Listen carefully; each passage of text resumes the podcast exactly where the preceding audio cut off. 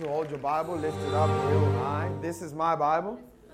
I believe what it says I am. I can do what it says I can do. I am a believer and not a doubter, a doer, not just a hearer.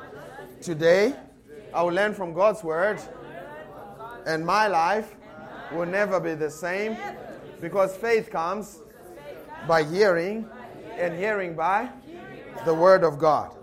Amen. So, what you just saw is a graphic illustration of what we talked about uh, last week during our Easter service that Jesus paid the, the penalty. As you saw, uh, every stroke went into his body as he was hanging on the cross. Amen. Good to see you, Pastor uh, Simba, and your beautiful wife. Good to see you, Caesar. Some family members here with us, all the way from Australia, some of them. Welcome. And uh, so Jesus is on the cross, and sin, condemnation, sickness, poverty, every single one of these strokes went into his body. And he shouted, It is finished. And we said last week in the Greek, that is tetelestai, which means paid in full. So Jesus appeased God's wrath on the, on the cross. What that means is God is no longer angry at you or your sin because the price has been paid. Isn't that good news? The Bible says in 1 John 2 2, it says Jesus is the propitiation of our sin, not for ours only, but also for the whole world. Amen? The price was paid in full. Amen. So you don't need to struggle with the things. And I said something, but I'm going to have to take it back. I said last week was the easiest sermon any preacher could preach in the world. Boy, was I wrong. Because some people came up and they were saying, you know, the same struggles that Jesus went through, you will go through. And like Jesus came back on the third day, you will. No, Jesus struggled so that I don't have to struggle. The Bible says he was wounded for our transgressions, bruised for our iniquities. The chastisement of our peace was upon him on the cross. And with his stroke, with his stripes, we are healed. Amen. He says, He who knew no sin became sin on the cross so that you and I might become the righteousness of God. Amen. He says, He who was rich, Second Corinthians 8 9, became poor so that you and I, through his poverty, might become rich. Amen.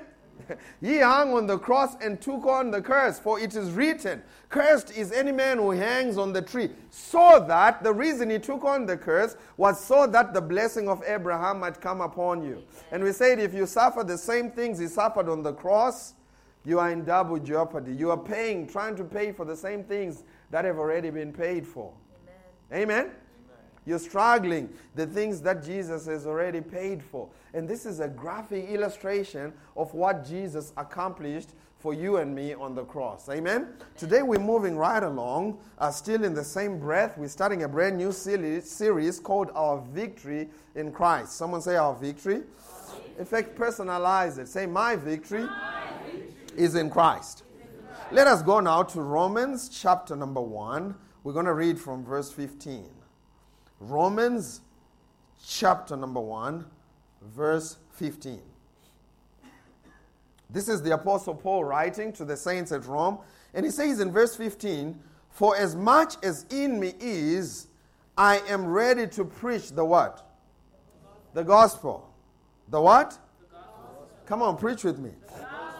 Now, watch what he says about the gospel. He says, I'm ready to preach the gospel to you that are at Rome also. Verse 16. For I am not ashamed of the what? Gospel. The video that you just saw, that is the gospel.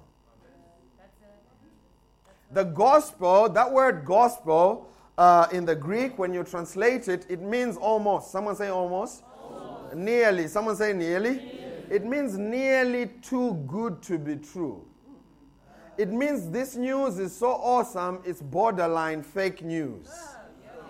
It's on the edge of becoming unreal. That's how awesome this news is. That's what the word gospel means. In fact, before Jesus came, they did not use the word gospel because nothing warranted them using the word gospel.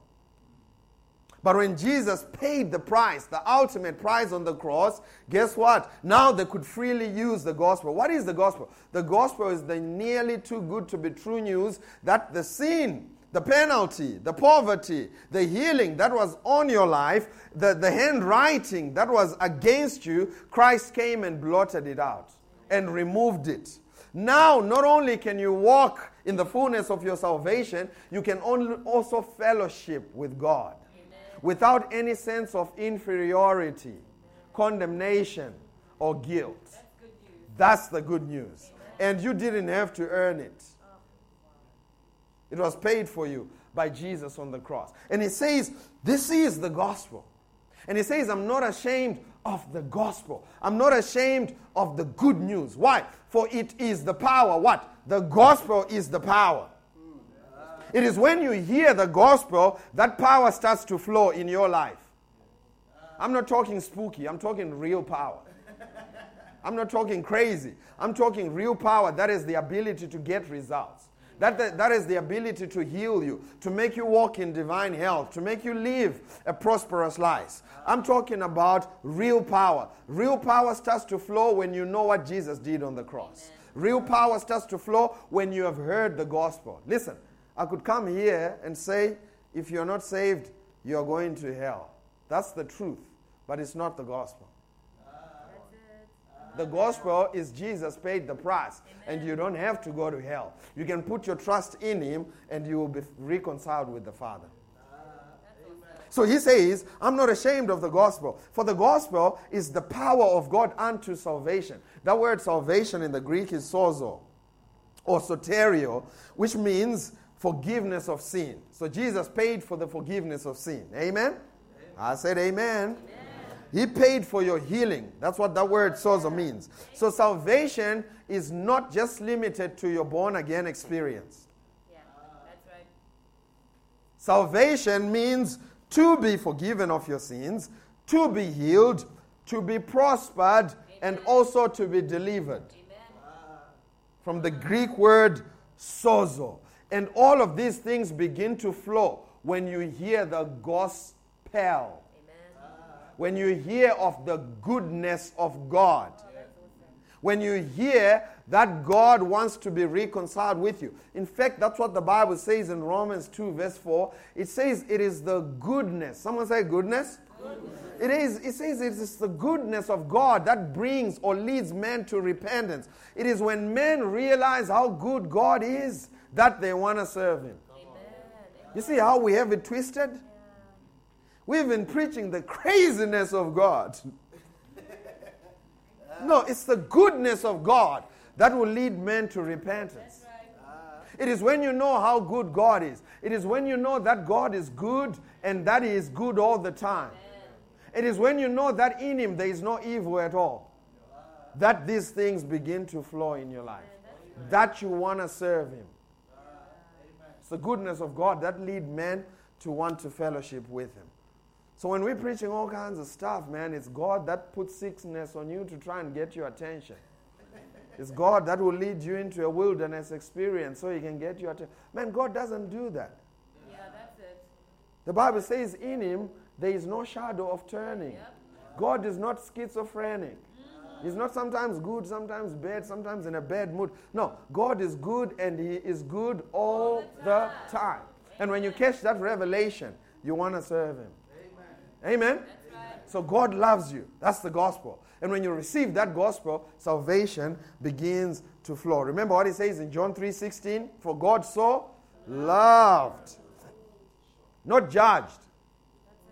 It says, For God so loved the world that he gave his one and only begotten Son, that whosoever believes in their works, that whosoever works hard enough, come on, that whosoever do everything that they are supposed to do, he knows you're not, you're not going to do it. That whosoever believes in him or puts his trust in him that man will not perish, but he will have what? Everlasting or eternal life. And that phrase, eternal life, means Zoe, the God kind of abundant living. It does not mean living forever. everyone lives forever. Yeah, that's it. But they live forever in different locations. Everyone lives forever. That's right. They just live forever. So, salvation, eternal life, is not the quantity of days, it is the quality in your days. Oh. And eternal life starts today. It starts while you're here on earth. That's why the Bible says today is the day of salvation. But you're going to have to believe in Him, not in you. Have you ever heard that thing that says you must believe in yourself?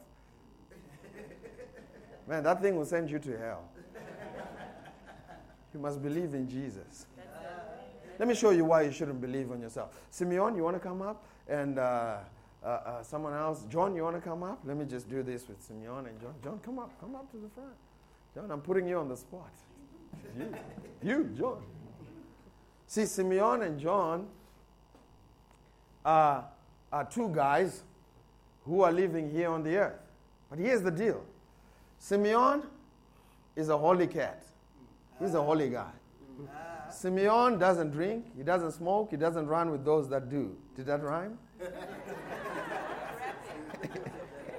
Simeon doesn't even drink coffee. This dude doesn't even drink sugar. This man is holy. And you know what that does? It puts me on it puts him on the chair. You want to stand on the chair? Stand on it. Stand on it. Now John over here, come and stand right next to him. John is crazy.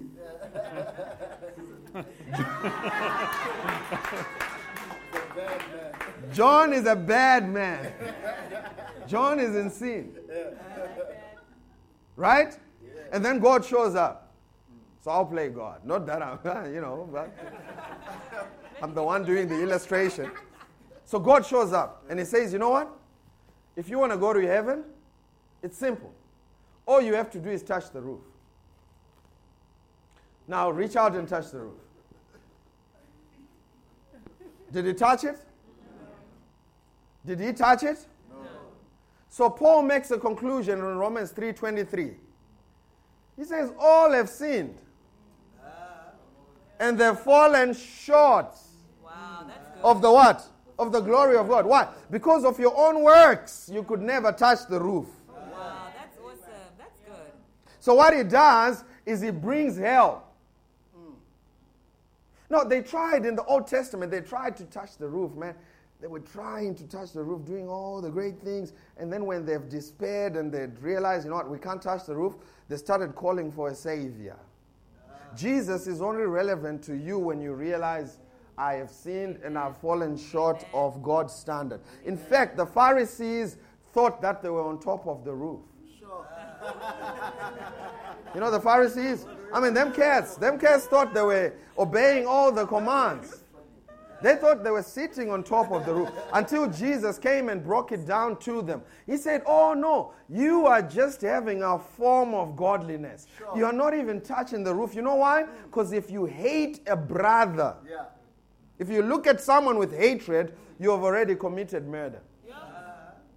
So they had an outward form of godliness, but on the inside they were they had hatred. They had all kinds of stuff. He says if you look at your neighbor's wife with uh, uh, uh, covetousness, you've already committed uh, uh, uh, adultery. That's what Jesus says. He says because the standard is so high, no man can reach it.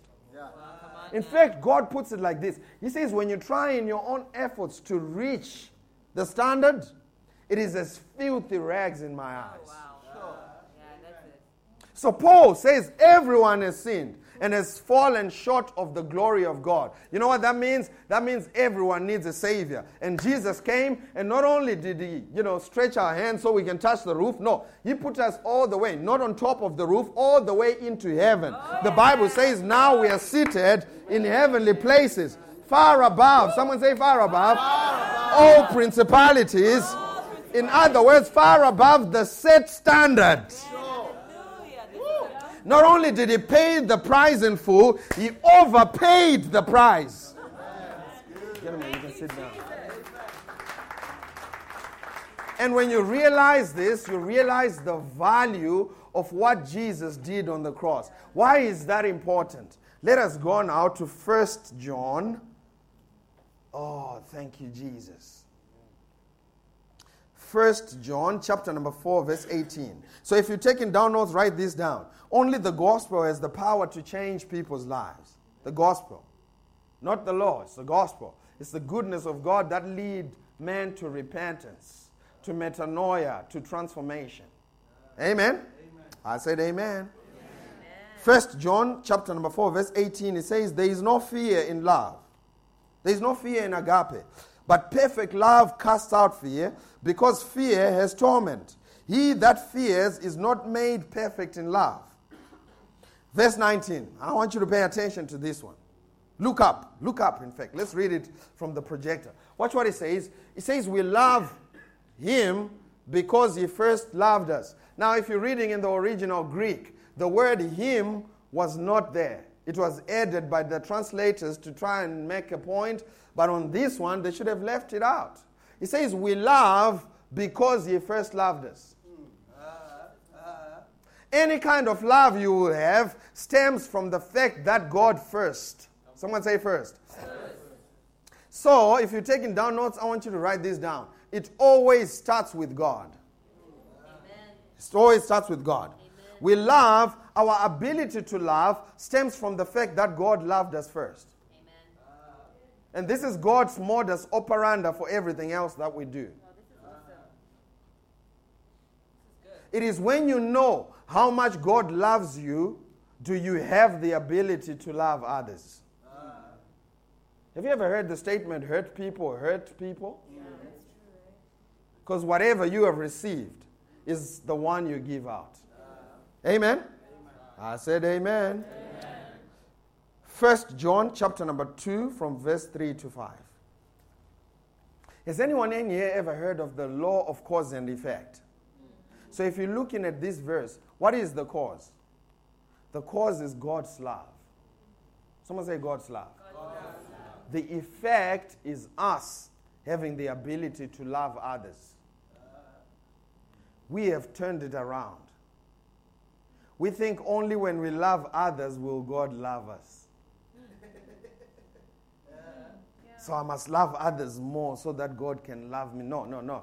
God already loves you and He loves you unconditionally. It's called agape. He's the only one that can love unconditionally. He doesn't wait for you, on you to get your act right for Him to love you. he just loves you because He's love, not because you're lovable.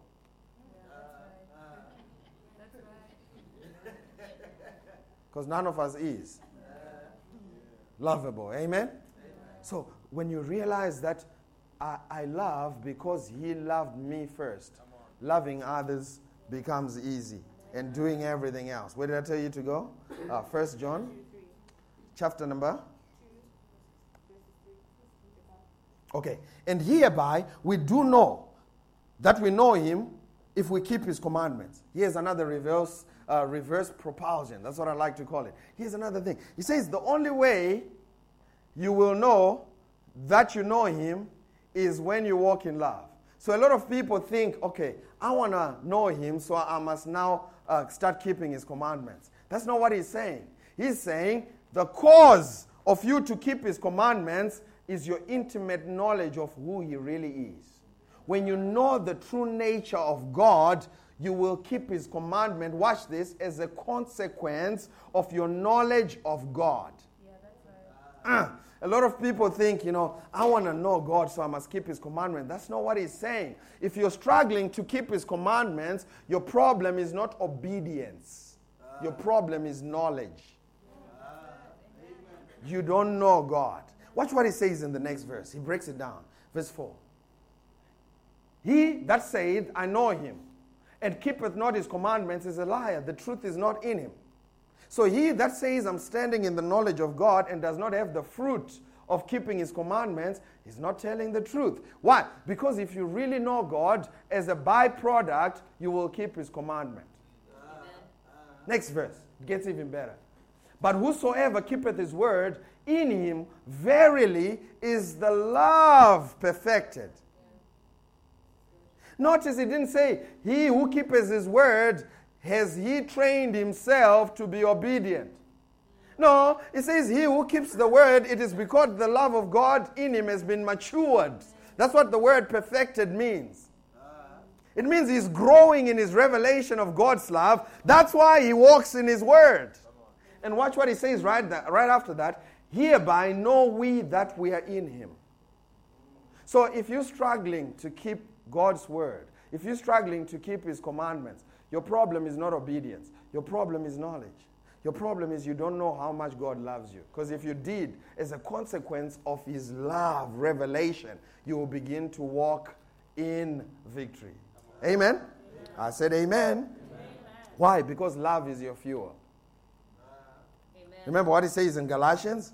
He says, Neither circumcision nor uncircumcision availeth much, but faith which works by love. love. How many of you would like your faith to work? Yep. He says, Your faith only works when you know how much God loves you. He says, Faith works by love. Now, I drive a truck and it works by petrol. It wouldn't work very well if I poured water in it. And it's the same thing with faith. Faith won't work very much when you don't know how much you're loved. Because you will have to work extra hard. Have you ever noticed these people that don't know how much God loves them when they pray? It's like they're trying to convince a God who doesn't want them healed.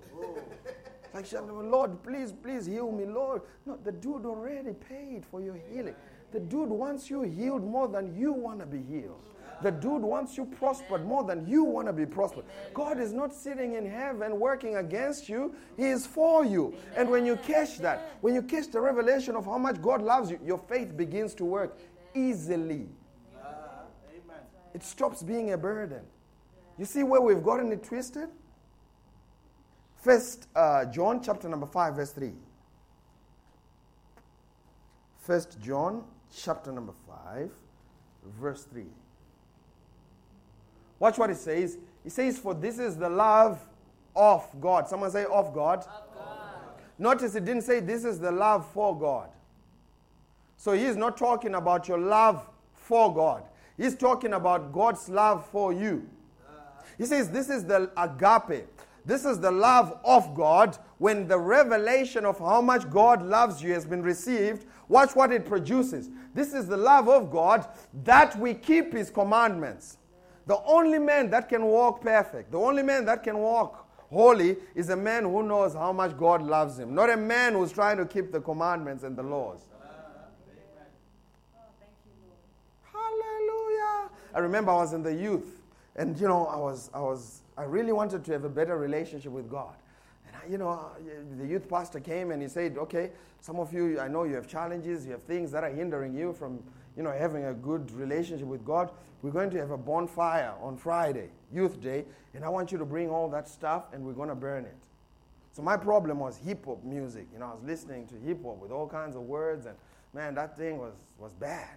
So I decided, you know what, I'm going to take all the cassettes. Some of you don't know what cassettes are. It's, it's, it's an iPod. Ah. In the 90s. So I took all my cassettes, man, I took them and we burnt them mm. And we burnt them, man. I want, I want to get better, man. I'm, I'm, I'm doing this. I want, I want to stop listening to. And you know what I was doing? Oh, this is awesome. All I was doing was going to my tree and gluing mangoes on it. I was not dealing with the root. The reason why I was not keeping the commandments had nothing to do with music. The reason why I did not have a good relationship with God had nothing to do with that. It had everything to do with my revelation of the gospel my revelation of who God is to me. He wasn't a father at that time, he was an angry God looking out to get me. And that caused me not to walk in the commandments. And two weeks later, I had started looking for my music again. You know why? Because trying to do it by the law is unsustainable. But when you do it by the finished work of the cross, when you do it by the gospel, it's sustainable. It's just who you are. Listen, I'm sitting in heavenly places far above this. So, you know what that means? That means sin no longer has dominion over me. I've been elevated with Jesus and I'm sitting in heavenly places. My taste buds have changed. Ah, I don't enjoy sin anymore. And I remember, man, when I started reaching out and having a better relationship with God, I had less rules for myself. and I started keeping God's word by accident than I had ever done when I was trying in my own effort, in my own strength. In fact, the only people that Jesus rebuked were people who were self righteous. He never rebuked someone who came to him looking for mercy. But people who prayed and said, ha, ha, ha, you know, I'm not like these sinners, these publicans, you know. I pray three times a day. You know, I fast and I pay tithes of cumin and, you know, I'm, I'm, I'm. Whoever did that, Jesus rebuked. But whoever went and said, Lord, have mercy, Jesus extended grace and told them, Go and sin no more. Why should I go and sin no more? Because now you have a grace that's your fuel for living a holy life. Amen. You have received a gift that will produce a holy life. Amen. Man, I live a holy life and I don't do it because I've, I walk around saying, you know, I want to be holy. I want to be. If they cut me in traffic, man, I am not going to shout. I'm not going to shout. They? I'm not going to shout. I'm not, no, no, no. It, it, God changed me on the inside when He showed me how much He loved me. When He showed me how much He paid for me, man, He changed me on the inside. You remember the story that Jesus gave of a, of a servant, the forgiven servant? In, in, in, the New Testament, he says this man owed his master 10,000 bags of gold. Someone say 10,000. Tell your neighbor I didn't say 10,000. and tell them I didn't say pieces. No, it didn't say 10,000 pieces of gold. No, it said 10,000 bags of gold. This dude owed, when I calculated it, he owed about 20 billion US dollars to his master. So his master came and said, Yeah, sell him, sell his wife, sell his children, sell his dogs, his cats, uh, the, everything that has a name to him. I want you to sell it so that he can pay me. After that, throw him in prison if he falls short. And this man went to the master and cried down. He said, he, he, you know, knelt down and he cried. He said, Master, please forgive me. And the master extended mercy and grace. He says, You know what? All your debts are cancelled. Immediately, 20 billion. And this man, as he was walking home, he saw another dude who owed him about a hundred pieces. Someone say a hundred. A hundred pieces of silver. No, not gold, silver. This dude owed him 100 times two rand coins. How much is that? He owed him 200 rand. and he had been forgiven 200 billion rand. And he, he saw this man, he called him out. Hey! John, I was looking for you the whole month. Where's my 200 rand? And this man, like he did, knelt down and he said, Please, please, please forgive me. And this dude said, No, no, no, no. I'm going to sell you, your wife, your children, your cats, your rats, and your dogs, and I'm going to put you in prison. And he put him in prison. And the other servants saw it and they were outraged. Why would they be outraged? This is a question to you. Because they expected his behavior to change based on what God had done for him. And that's the modus operandi. When you catch a revelation, the problem with this dude was he didn't understand how much God had done for him. It was 20 billion. Everybody else could see it. Everybody else had a revelation of how much he had been forgiven except him. And he choked him for 200 rand when he had been forgiven 200 billion. In other words, what had happened in his life did not translate into fruit. And you know what Jesus said? The master called him back. He said, Oh no, that 200 billion has now been reinstated. You know what you do when you don't translate the love of God into others, when you don't translate it into a fruit? You reject what God has done for you. Oh man, this is awesome. When you don't translate the generosity of God, see, because He gave to you first. When you don't translate it into being generous, what you're doing is rejecting more of His generosity. Because whatever God did for you should translate into a fruit of the same. Because it always starts with God. We love because He loved us first. We give because He gave us first. And when you walk around with that revelation, listen, people don't have a generosity problem, they have a revelation problem. Ooh, that's good. People don't have a sin problem, they have a revelation problem. They don't realize that they are the righteousness of Christ, of God in Christ. Mm, Someone shout, I am. I am. The righteousness of God, righteousness of God. In, Christ. in Christ. Watch what he says right after this. He says, For this is the love of God. This is agape. It's translated into keeping his commandments, and his commandments are not grievous. If you're reading in the King James Bible or New King James Bible, it says his, his, his commandments are not burdensome.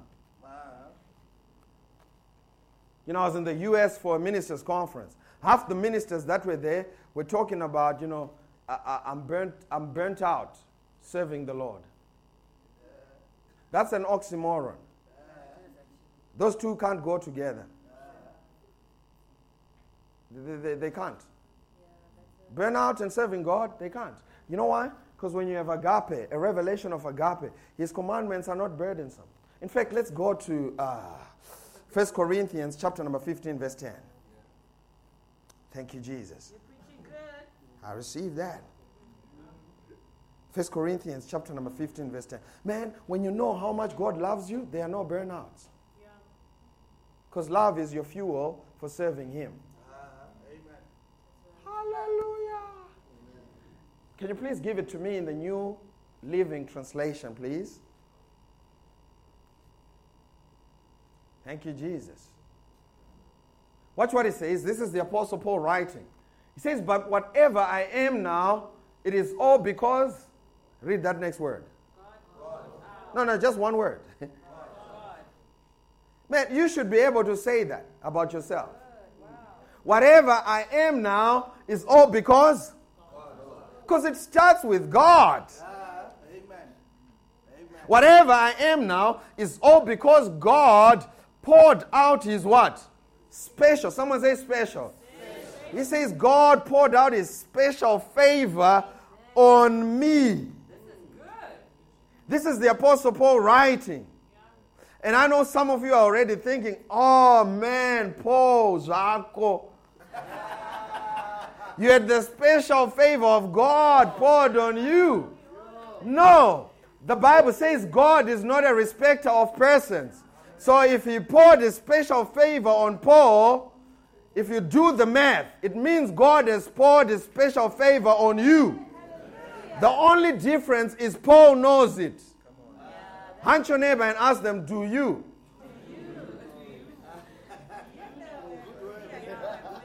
That's the only difference. God has poured a special favor on everybody. But only a few will pull out their journals and write, God has poured his special favor on me. Have you ever heard the phrase, uh, uh, uh, John, the disciple whom Jesus loved? Have you ever heard that phrase in the Bible? Man, when I read that, I used to think, oh man, Jesus used to, and theologians think that too, which is a sad story.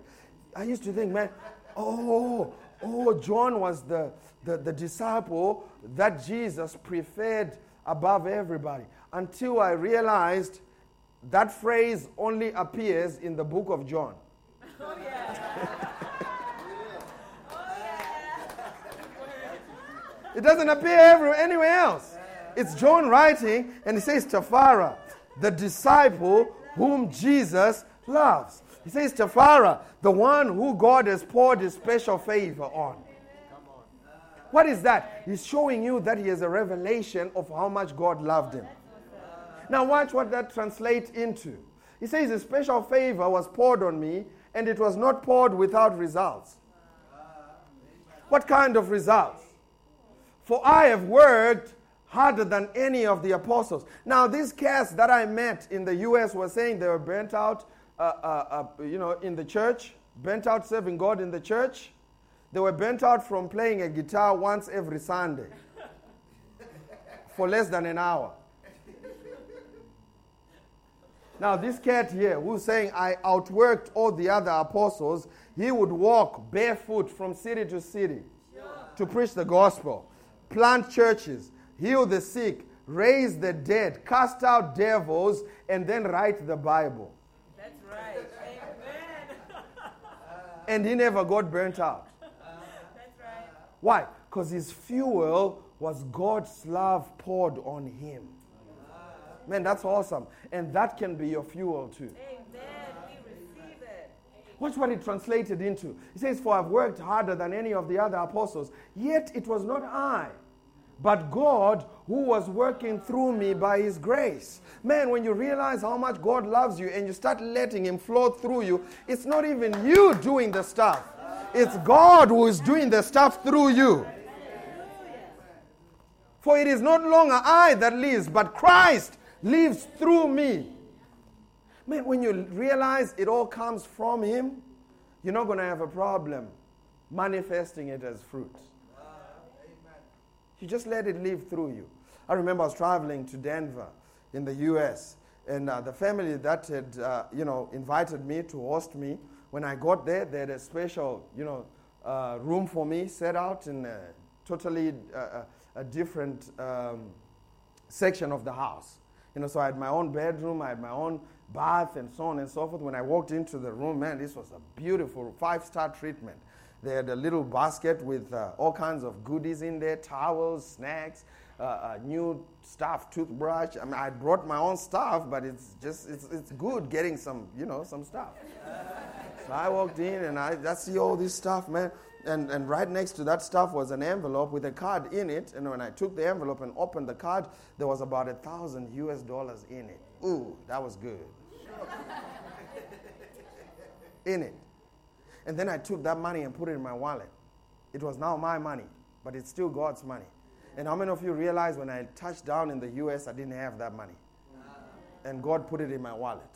So I'm sitting at Andrew Wommack's uh, uh, conference, and he's talking about he's believing God for 83 million US dollars between now and August so that they can build the new sanctuary. That will take about 3,500 people. So God says to me, give a portion of that cash to that.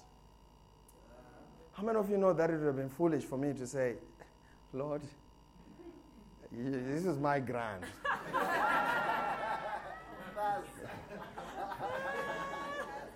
You'd have said, dude, when you came here, you had nothing. Yeah. And it's the same thing. P- people don't have a problem with generosity. Yeah. They just don't, they have a problem of recognizing the source. That's the only problem. I had, two, I had one of two choices to think that that 1,000 came because I'm smart. but it didn't. Because I'm not that smart. Or, man, I got this because God is my source. Amen. And He gave it to me. And if He tells me to take a portion of it and give it away, guess what?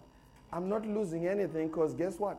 I started with N O T H triple I N G. Nothing. right. That's. And all he's saying is, it starts with me. Let's, let's close with Luke 7. Luke 7. Is this helping you? And it all starts with God. People don't have a worship problem. Say, Pastor T, why don't you have a worship seminars so you can teach people how to raise their hands? No, people don't have a worship problem. People have a revelation problem. Man, when you realize what God did for you, I realize all the time. Man, I just, hallelujah, thank you, Jesus. I didn't go to a seminar for it. I didn't go to any training. I just realized, oh man, he's awesome. And my hands go up by themselves. Man, I go all in by myself. I don't need nobody to push me into it. You know why? Because I have enough revelation of what He did for me. That's good. When you catch a revelation of the gospel, Yeah, God is good. fruit will flow out of you. Luke, Luke chapter number 7, 36, verse 36, in the New King James. Luke chapter number 6, uh, 7, 36. Watch what it says. Then one of the Pharisees asked him to eat with him. And he went to the Pharisee's house and sat down to eat. This is Jesus, right? Verse 37. And behold, a woman in the city who was a sinner. She was a what? Watch what happened. when she knew that Jesus sat at the table in the Pharisee's house, brought an alabaster flask with fragrant oil. Now, if you read, uh, I think it's John or, or, Matthew's rendition of the same story, he says this alabaster oil or perfume was worth a year's, uh, an annual wage, a, a, year's wages. So, whatever, uh, however you get paid, whatever you earn in a year, that's how much it was worth. Just hunt your neighbor and say, man. Man, you know, the most expensive bottle of perfume we have right now is about what? 2,000, 3,000? Man, this thing was worth hundreds of thousands. Whatever you earn in a year, that's how much this thing was worth. So she brought it to Jesus. Now, watch what happened. Next verse. And he stu- stood at his feet and uh, behind him, weeping. She began to wash his feet with her tears and wiped them with the hair of her head. And she kissed his feet and anointed them with the fragrant oil. Next verse. Now, when the Pharisee, someone say Pharisee, there is always a Pharisee. There's always a Pharisee. There's always someone who's critical. There's always someone when everybody's praying, everybody, why is she gotta act like that? Why is she got why she gotta do all of that? Is all of that necessary? Why is she gotta she's doing way too much? There's always someone standing on the sideline saying, Man, she's doing the most. The, the Pharisees always spectate and comment. Amen. He said, the Pharisee who had invited him saw this and spoke to himself, saying, This man, if he was a prophet, if he were a prophet, would know. And what manner of woman this is who is touching him, for she's a what? Sinner. So he didn't believe he was a sinner, but he was. Because Romans 3:23, all have sinned and have fallen short of the glory of God. Next verse. And Jesus answered and said to him, Simon, I have something to say to you. So he said, Teacher, say it. Next verse. There was a certain creditor who had two debtors. One owed 500 denarii and the other 50. Next verse. And when they had nothing with which to repay, he freely forgave them both. Debt cancellation for both of them. Tell me, therefore, which of them will love him more? And before you answer, let me tell you, we all are the ones who owed 500 denarii. Yeah, that's right. It's only that the other cat had a revelation of 50 denarii because he thought he could pay for the 450. Ah, that's awesome. Wow. Sure. I mean, he's standing there saying, This woman is a sinner. What are you? Because Jesus, if Jesus hasn't forgiven you, you is a sinner. Yeah, right. Because all forgiveness comes from Jesus. Now, who would you think would love the, the Lord the most? The one with the 500 or the one with the 50? Why? Because he has a revelation of a bigger debt. And that's what he said. Next verse. Simon answered and said, I suppose the one who forgave the more. And he said to him, You have rightly judged. Man, if you want to love God more, if you want to keep His commandments, if you want to walk in all these things, generosity and so on and so forth, what you should work on is a revelation of what He has already done for you. It's called the finished work of the cross. When you don't have a revelation of what God is doing in your life, man, no sermon can transform you. This is why the Apostle Paul prayed. He said, I pray that they may know the love of God which surpasses knowledge. It can only be received by revelation. You can't figure it out. I know that God loves me. Someone shout, God loves me. God loves Unconditionally.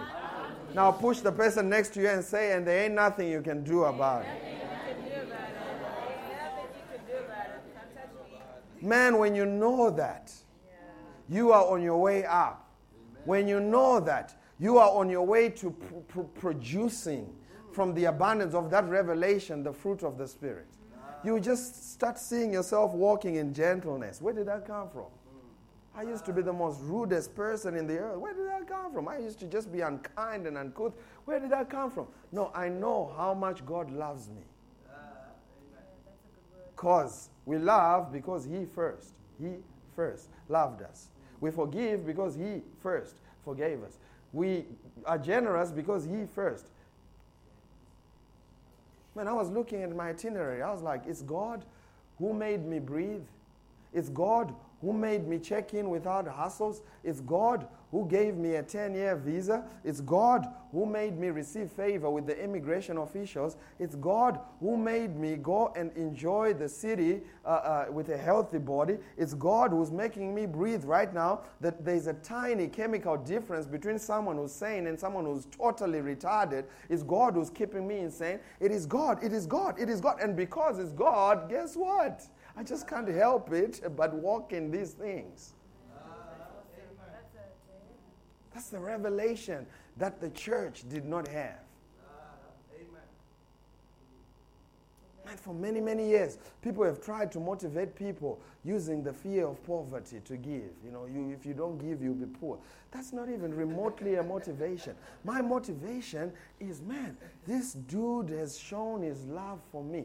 This dude is my source. And because of that, I can't help it but just produce the same. The servants were outraged, even the carnal servants, because they expected him to act better than that. Say, you know better than that. We were there when the master forgave you of 20 billion. You should act better than that. And the master called him back actually and said, You know what? I reinstate the debt. What does that mean? That means whenever you don't produce as fruit that which God has given you, you're literally rejecting it. Amen? Amen? If you listen to the message of grace and you think this is a license to sin, you need to get born again.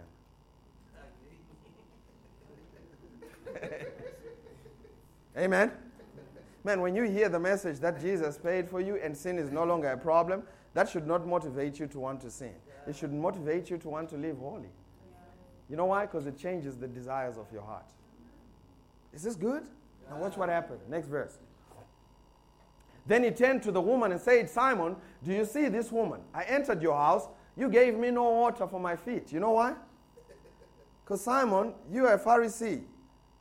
You, you, you were saving yourself. You didn't need a savior. You were I. you were all right. And that was your problem.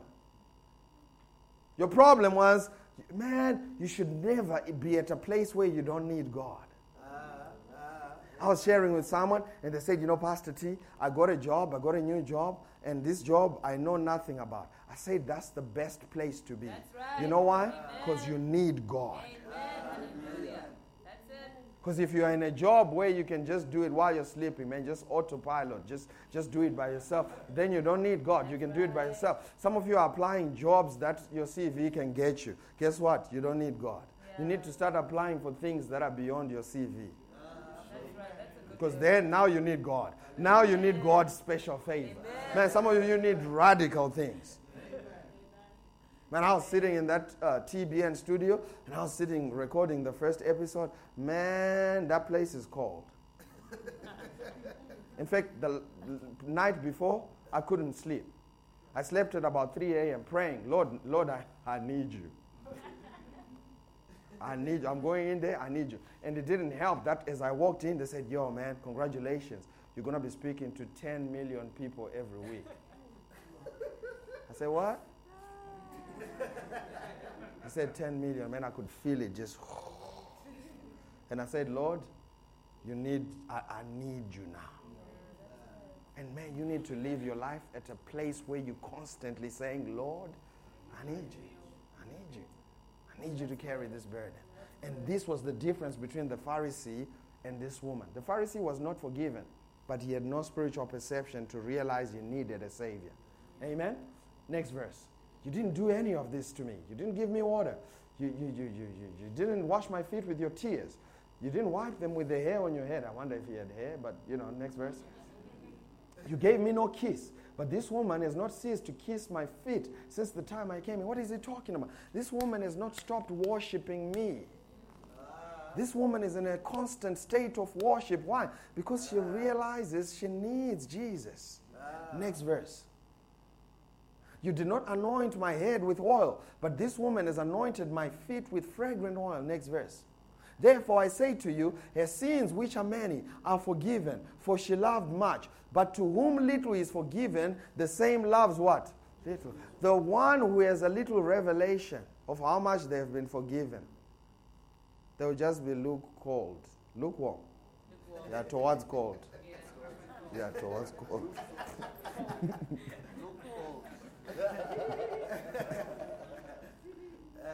Have you ever wondered why people don't love much? It is because they lack revelation. Have you ever wondered why people don't worship? They go, it's not because we're singing boring songs. No, no, no. Sometimes you're flowing in the anointing because the words, man, the words are ministering to you, but someone is just standing there, just cold, just being indifferent. Just, it's a lack of revelation. And no one, man, we didn't go to a school where they said, you know, at this point of the song, you kneel down. No, we didn't go to the school where at this point of the song, you start crying, you get emotional. No, we didn't go to that. It is when you have a revelation that positions you to be a place where you are vulnerable with God in your worship. I mean, this could have been embarrassing. Can you imagine someone walking up to Jesus and washing his feet? They were not clean feet. I mean, these dudes used to walk a lot. They're not clean feet, man. She's, and she's taking a year's wage, wage uh, worth of uh, a perfume and she's using it. There are lots of people criticizing her. But she had a revelation of the gospel. She had a revelation of the cross and how much she had been forgiven. And it translated into a totally different life. Why don't you stand on your feet? Was that good? Thank you, Jesus. Someone shout, Jesus, Jesus. has forgiven me of all my sins. Therefore, I am the righteousness of God in Christ Jesus. Someone shout, I receive, his, prosperity. For when he was on the cross, he, became poor, so that me, through his poverty, might receive prosperity. Uh, today, I receive the blessing. I am blessed because he who hung on the tree became a curse. For it is written, Cursed is any man who hangs on the tree. And he did it so that the blessing of Abraham might come upon the Gentiles. And I qualify shout, He was wounded for my transgressions, bruised for my iniquities.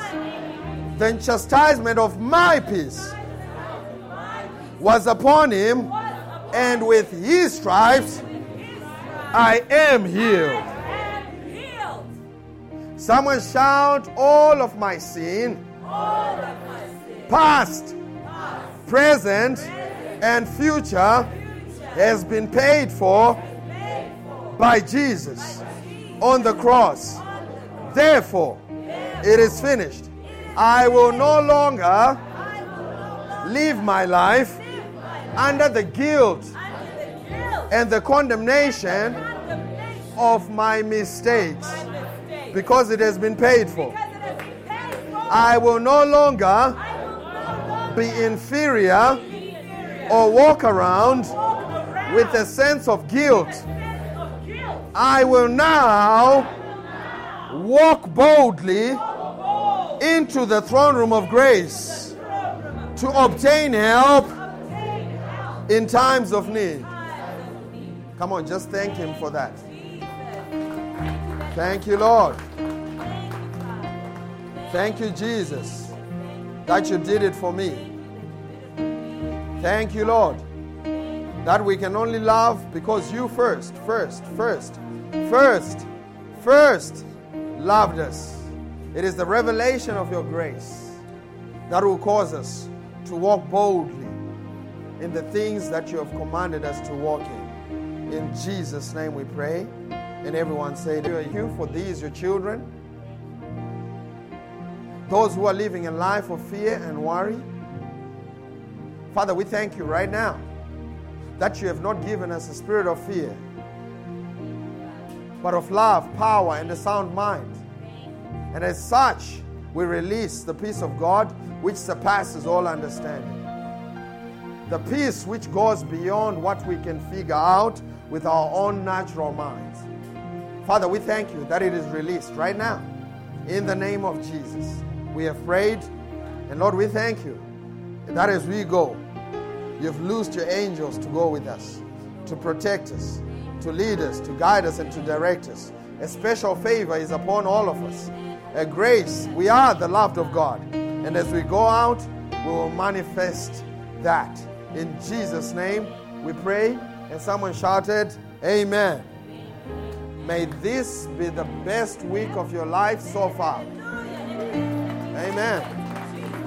We love you. God bless you. And remember these words from 2 Corinthians 5 7. For we walk by faith and not by sight. We love you. God bless you.